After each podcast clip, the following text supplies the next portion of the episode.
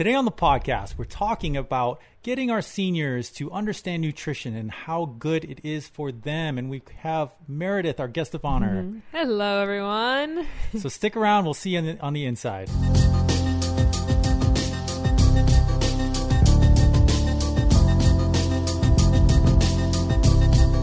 Hey, how's it going, everybody? Thank you for joining us on the Senior Fitness Podcast with Meredith. Uh, before we jump into it, I just want to say make sure you check us out on Spotify. You can find this podcast on Spotify as well as Apple Podcasts and the website seniorfitnesswithmeredith.com. Please, please check that out when you have a chance. And without further ado, we have Meredith today. How are you doing? I'm doing well. How's everyone out there? Thank you so much for joining us today. We wanted to jump into the topic of nutrition and the importance of nutrition in our seniors. What are your thoughts on that, mm-hmm. Meredith?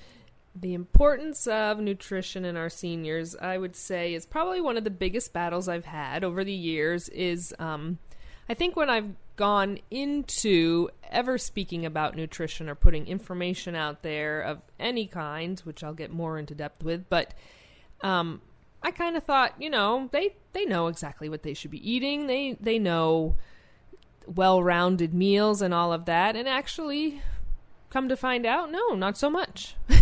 Which is amazing because, yes. uh, you know, common sense would think the longer you are around, the more you would understand that kind of right. thing. But that is not always the case. It is not always the case. I think it's um, just a lot of being misinformed or wrong information out there, or just kind of how they grew up. They've taken that mentality throughout their entire lives, and now even if they're on their own or if they go into communities and they're living in retirement communities or assisted living communities, memory care, they are given these meals that they get to choose their things from, which sometimes are not the most well rounded and healthy.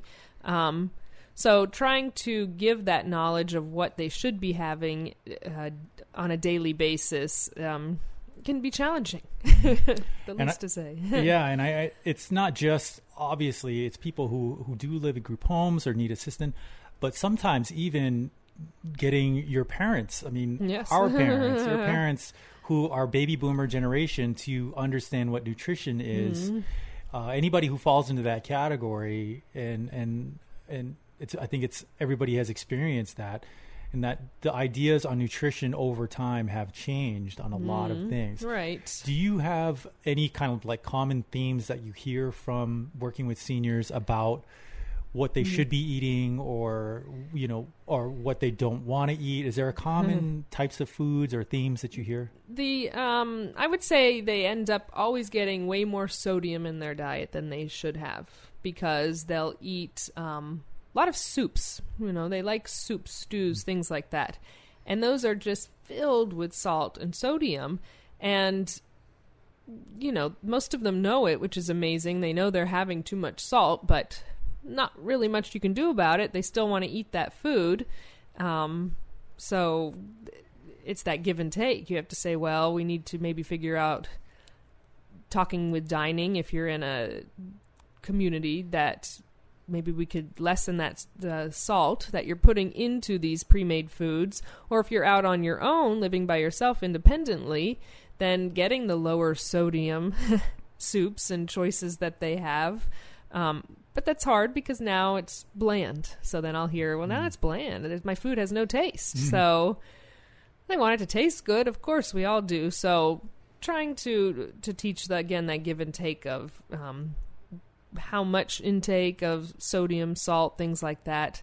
A lot of times, too, um, appetites change. They don't want to eat as much, and that's hard because um, if they're coming to a group fitness class or something like that, and they're exerting this energy, and then they're like, "Yeah, well, I don't really eat. I didn't eat before I came here," and then you get worried about that. And mm. when do you eat? Well, I usually eat one time at night, something like that. It's amazing. You really have to teach them that they have to eat certain times of de- the day and certain meals um, and intake certain types of food in order to sustain their energy. But they're coming to classes and lifting weights and um, trying to get stronger. Well, they can't do that, and we have to teach them they can't do that without proper nutrition. Um, so I think that's the hardest. Yeah, and that's something I didn't really think about is the eating frequencies and eating habits. Not only what they're putting into their bodies, Right. but the frequency that they eat and how much portion size. What have you seen out there that maybe someone out there who's either taking care of their relatives, parents, or works in healthcare?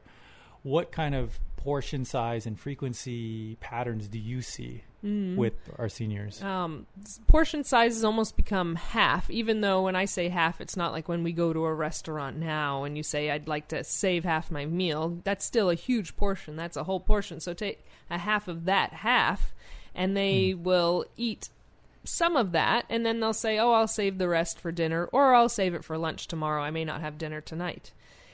Um, so it's it's not a lot of uh, intake. And of course, when you look at some residents or some uh, seniors, you think, well, they're not exerting a lot of energy. That's actually okay. They are taking in maybe the proper foods.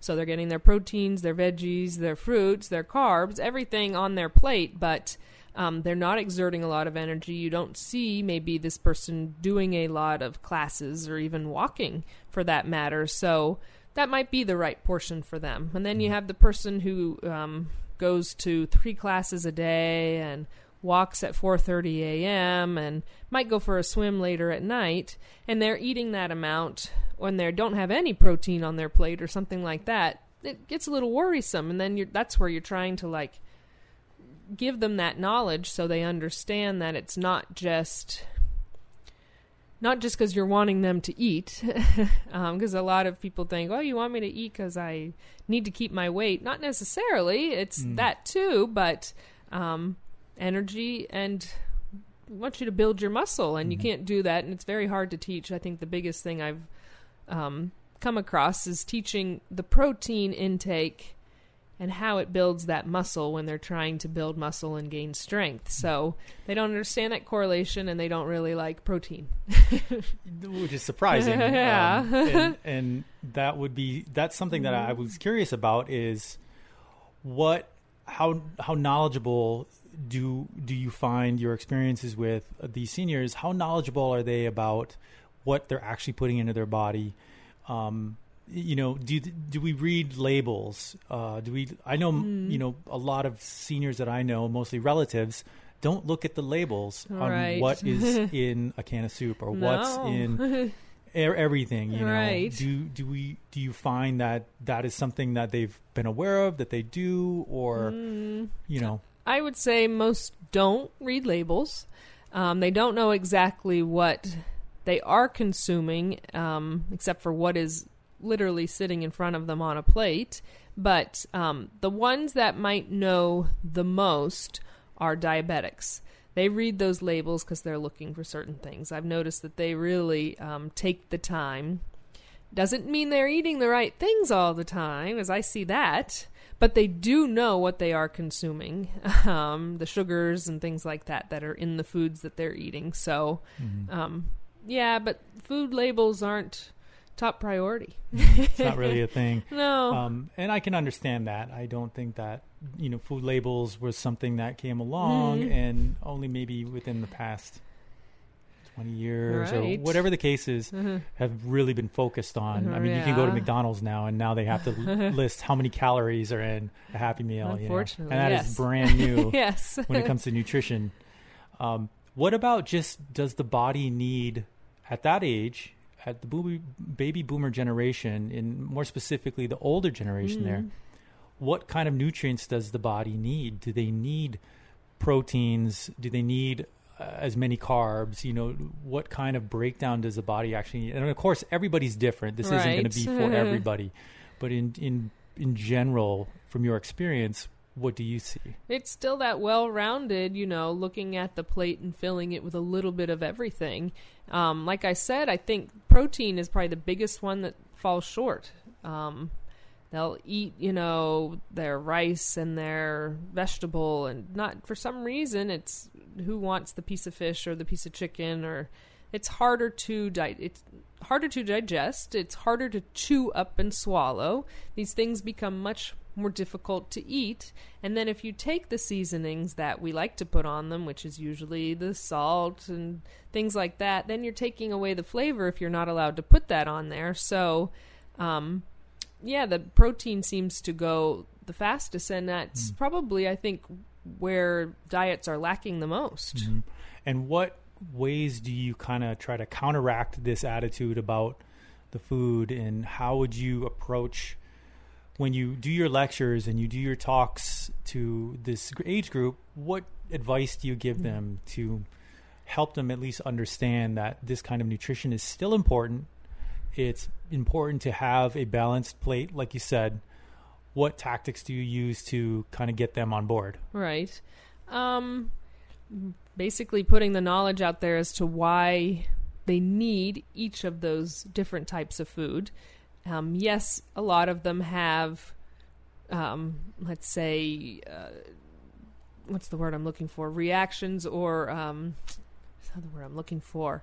But the the if they eat that food and doesn't settle with them, they have to continue to sometimes eat these foods to to get their system to get used to it because now they're not used to eating that. They're used mm. to maybe having an Ensure for breakfast and then a half a sandwich with you know cheese, mayo, and bread for lunch, and and then maybe something for dinner, if that. And then they actually start consuming nutrient-rich foods, and their body is gonna go, oh. And for a senior, that is not the most fun. Now I have to go to the bathroom more. Mm-hmm. Now there's other things mm-hmm. that I'm dealing with. Um, mm-hmm. Again, going to the actual just chewing and swallowing of food is sometimes difficult. Mm. But learning there are different ways to get different nutrients, whether again it's protein, whether it's your veggie and they don't, you know, they don't want to steam it, they like eating it hard, so then it's, you know, well now you have to cut it up really small. Whatever it is, sometimes you just like I've said, you have to take that time and do that research for each individual person because it's going to be different for every single person. Mm. It's very very uniquely tailored to each person's uh, metabolism, what shape their body's in, what kind of reactions they have to foods, mm-hmm. that kind of stuff. Right. I'm guessing. Um, and if you if you're at home and you do this with either your parents, your parents are older, or your relatives, you're taking care of an aunt or an uncle, uh, you probably are more uh, knowledgeable about what works and what doesn't. Yes, as opposed to working in a, a, professional situation where you're dealing with a lot of seniors you have to learn right. each one, or, or at least put in more effort into learning what what works for other people right. for, for them. Exactly. Yeah. Yeah. Um, well, yeah, that's that would be again uh, pretty challenging. I know the generation uh, above us, the, the, boomers, are different, and they were raised differently when it comes to mm-hmm. food and nutrition. Right and they just have a different idea about it possibly. Mm-hmm. and then you know the whole meat and potatoes thing yes. was very uh, common back then. Yeah. Do you see that kind of mentality where you know they're still really in that meat and potatoes uh, or what about what about fruits and veggies? Do you do you see a lot of resistance to fruits and veggies or or is it uh, you know something that works for them? I think it works for them. Um, veggies more so. I think they kind of make that a staple on their plate. But um, fruits, yeah, I don't really s- see a lot when they're eating it. They might add some to their breakfast oatmeal or something, but there's really not a lot. Or they'll get it in their fruit juice, which isn't always the best place to get it. Um, yeah, again, those those effects that come from eating certain foods and a lot of the fibers that are in a lot of fruits, you know, then they tend to steer away from that. So it becomes a whole vicious cycle where we're trying to teach them that there not there are different types of foods that you can eat in the whole, let's say, fruit um, realm that can still not have those side effects that they don't like, but still have the benefits the of what they need to get. Right. Yeah. And that's kind of more of an educational side where you right. have to take that stance and try to educate them. Exactly. That not don't eat this, eat that. eat that. right. Yes. and you get the same value out of it. Right.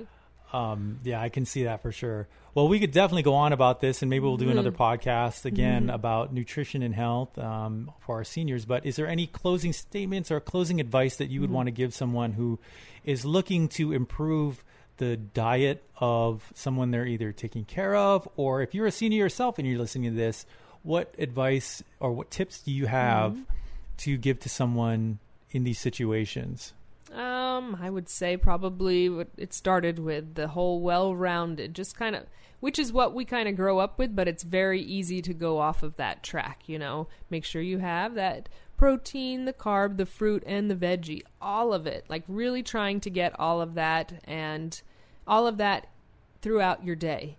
Um, not just I had that on Monday, so on Tuesday I don't really need to have that. No, trying to get that every single day um, into their diets is probably the biggest info and and giving of course if you are a caregiver you're watching and helping take care of someone and preparing meals for them for that matter then really making sure you prepare that and put it on the plate. Um, taking the time to do the work of researching and seeing what's best for someone you know their dietary needs then really delving into that and giving them what's best for them. And then just giving that knowledge of course if it's a resident or person that's coming to a class if you're an instructor or you're out in the healthcare world um, giving them that that same adage of you just need to to have a plate full of a little bit of everything, not overdoing it, not underdoing it. Make sure you have a little bit of everything in every single color on your plate. Mm-hmm. Yeah, and it, it sounds like having the knowledge of who you're feeding or what you're putting in your own body. If you are of the senior generation, just having the knowledge of background knowledge of what will work for them, what doesn't, and how you can make it useful for them right. to eat certain foods Right. and knowing their medical history or at least knowing what they're Mhm. affected by. Yes. So, well, I think that was great. Good episode. Mm, uh, Thank you, everybody, for joining us on this podcast. Mhm. Again, please check us out on Spotify and Apple Podcasts, as well as our website, seniorfitnesswithmeredith.com. And Meredith, Mhm. thanks for Thank joining us today. Thank you so much, everyone.